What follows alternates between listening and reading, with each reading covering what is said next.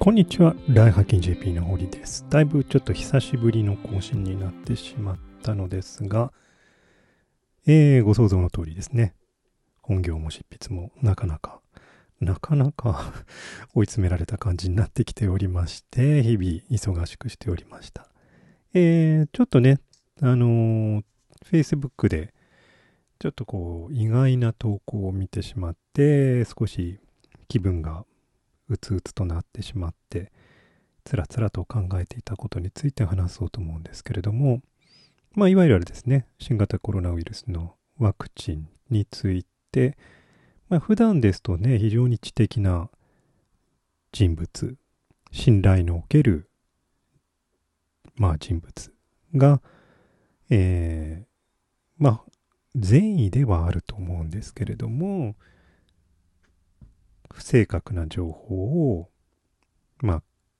友人限定ではあるんですが、投稿していて、で、まあ、その不正確な情報とともに、まあ、ワクチンを打たない方がいいのではないかと、こう、忌避すべきという、そういう言葉を付け加えて投稿しているのを見てしまったわけですね。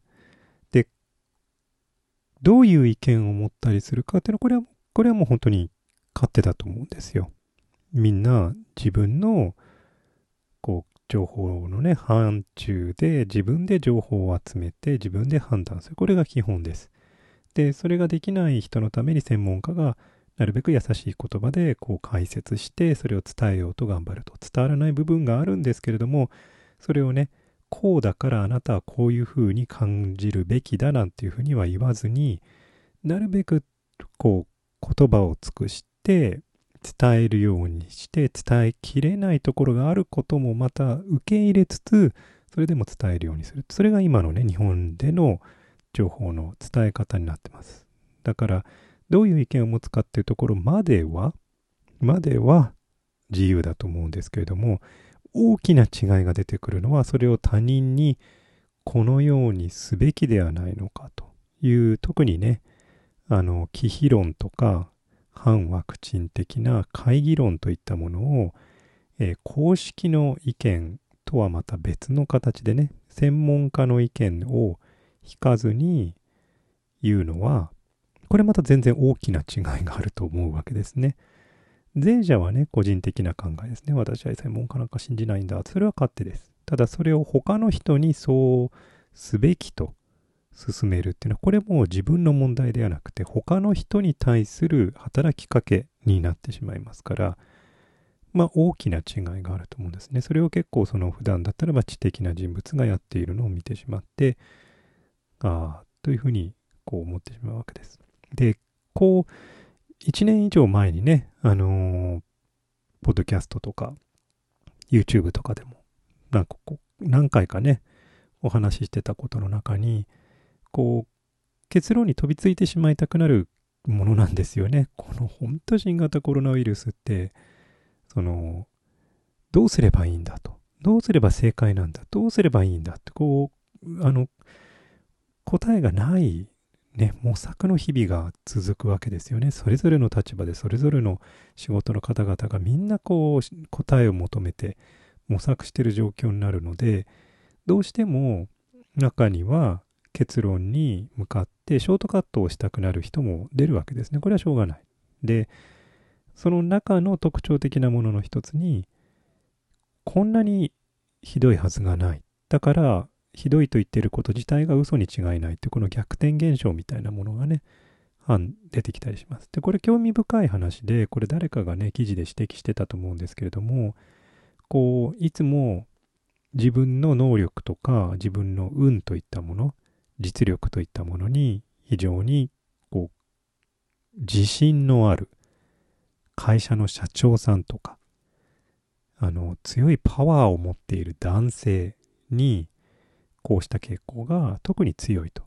で、心理的に言うならば、それはこう、ね、その人の持っている自分の健康とか運命とか、そういったものに対する自己決定に対するこう信頼、自己決定に対する自信ですね。自分は自分の運命を自分で切り開いてきたんだぞと。自分はあの無敵なんだみたいなこういうね、あの、世界観にひびが入っちゃうんですよね。でそれで、こう、こんなことあるわけないじゃないか、みたいな感じで、あの、こう、専門家の意見とは違う、こう、ね、あの、会議論とか、反ワクチン的な陰謀論に落ちがちというのがあるわけですね。で、やはりね、非常に高度な知的な、これは、あのー、習慣になるんですけれども、知的にね、な習慣って別にその判断を早くするとか論理的な能力を高めるとかそういったものもあるんですけどその中でも最も大変な知的能力の一つが判断を保留することなんですよ。判断を保留してそのままにしておくっていうのはもう本当に大変。やはり見た瞬間に我々は解釈したくなるんですよね。結論を出したくなるんです。それはこうだろうというふうに予断を持って臨んで、それを解釈したくなるんですよ。それが、割とその自分の世界観と噛み合ってなかった時に問題が生じるわけですよね。で、本人はね、陰謀論とかではないつもりだけれども、本人の世界観と合わないところにその歪みが出てしまうので、どうしても、あの、ね、えっと、専門家の意見とかから離れてしまうと。で、専門家が全て正しいかというと、もちろんそんなことはないです。むしろ、これ厚生労働省とかのページを見に行っていただくと、これ結構正直に書かれてるんですよね。専門家の間の中でまだ結論が出ていないことがありますというちゃんと説明があるんですよね。例えば、あの、集団免疫みたいなものが、のスレッシュホールドですかね、敷地みたいなものは、よくね、去年の段階でね、例えば、免疫を持ってる人が6、7割だったら集団免疫になるんじゃないのかっていう、こう、あの、予想が立てられて数字とかがね、流れたことありますけど、最近数字を出さないんですよね。WHO も数字を出してません。厚労省も出してません。これなんでかっていうと、わかんないらしいんですよ。わかんない。ひたすらわかんない。うーん、イスラエルの9割超えのね、ワクチン接種率になると、ひょっとすると、みたいなところあるんですけど、それでもね、あの、数字はばらつきますし、7割達成しそうになっているアメリカではとてもじゃないけど、7割じゃ抑えきれんぞと。でもこれって、ね、人と人との間の平均距離、人口密度、その都市部と都市部との間をつなぐ交通網の平均的な人間の流量とか、社会規範とか、えー、経済的な格差とか、えー、基本的医療へのアクセス度合いとか、そういったものすごいたくさんの変量があって初めて見えてくるものなので、ある国、ある国でおそらくその敷地のあったかさは違いますし、そのすでにデータがすでにあるような国であってもその敷地がどこにあるのかが 全然見えてこないと。なので、ね、わからないってことを実際にこう専門家のページに書いてあるわけですね。で、わからないってことも含めて、専門家の意見っていうことなので、これもまた判断の保留の一つですよね。ここまではおさ、あの、分かったんだけど、ここ以降はデータが足りないんだと。で、この部分とこの部分のデータを集めて解釈すれば、いずれ結論は出てくると思われる。が、とにかく今は情報がないっていう、これを判断の保留の仕方がすごく難しいんですよね。だこれもあの科学的なね、思考の中では基本的トレーニングとしてあの行われているものだったりしますけれども、この判断の保留という習慣、本当にね、あの一般の人にとってもとてもあの効果のある、とても身につけるとあの良いことがたくさんある習慣の一つです。あのとにかく例えばね、まあ簡単な例から言いますと、新しい iPad だぞと、最高らしいぞって言った時に、どれだけ判断を保留できるかっていうのはね、引きな例としては確かにありますよね。でも、本当面白おかしいですけど、ね、基調講演を見て3日以内には絶対買わないみたいなルールを作っておくと、この判断の保留が楽になるんですよね。なんかこう、もうちょっと待てよと、もう少し情報が入ってからじゃないとわかんなくないかみたいなね。だからこそ、ね、アップルとかってね、その判断をこう、うまいこと、例えば、今日中にもう予約できますよとか、そうやってこう、ね、いいタイミングで予約開始したりしますよね。で、予約開始してから大事な情報が出てきたりなんかしますからね。そういう、こうね、物を買う時の判断の保留っていうのがありますし、それ以外だと、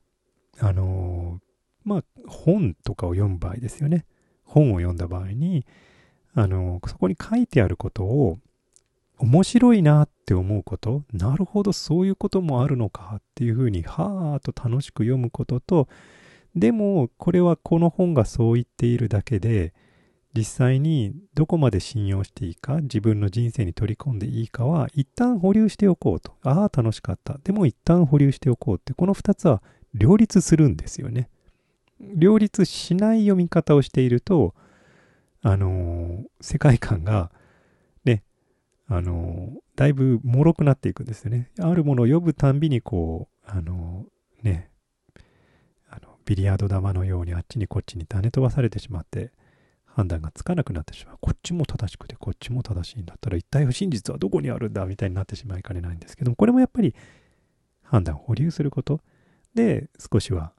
回避できることです。で、判断保留の中でもだんだん高度になってくるものは、作品に対する評価とかですよね。あの、文学作品とかも、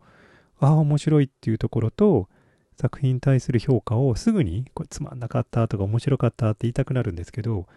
その、熱いうちの、読み終わったうちの熱い時の判断をそのままメモしておくのと、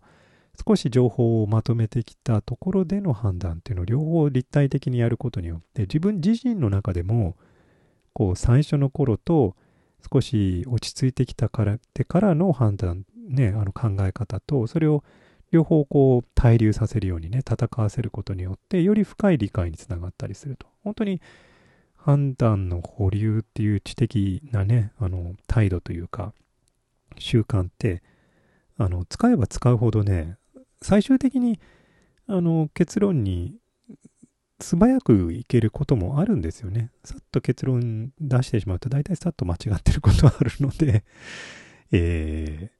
ー、まあちょっと保留しておいて、で、ちょっと他にもないかなと、他の断面ないかな、裏側に物隠れてないかなってこうやってから、えー、じゃあ現時点でこの限られた領域においてこういう結論が出せるんだなと。で、これ以外のことに関しては今もうなお保留なのかなみたいな。で、その中でも別に良いものは良いと言っていいわけですし、面白いものは面白いと言っていいんです。保留したまま楽しめるというところがね、こういう、あののは、なかなかね、意外に高度な考え方だったりするので、えー、おすすめだったりします。はい。というね、ちょっと、まあちょっとね、私にとっては少し、ああ、という感じの、えー、出来事があったところから、もうなんか、あのやむにやまれずこうやって収録しているところですけれども。えー、ちょっとですね、仕事の方がまた今、テンパっておりますので、執筆もこれから7月に向けて、わー、頂点みたいな状態になっていきますので、頑張っていこうと思いますけど、またね、ちょっとあのそこら辺アップデートできればなと思います。それではまた次回お目にかかります。ではでは。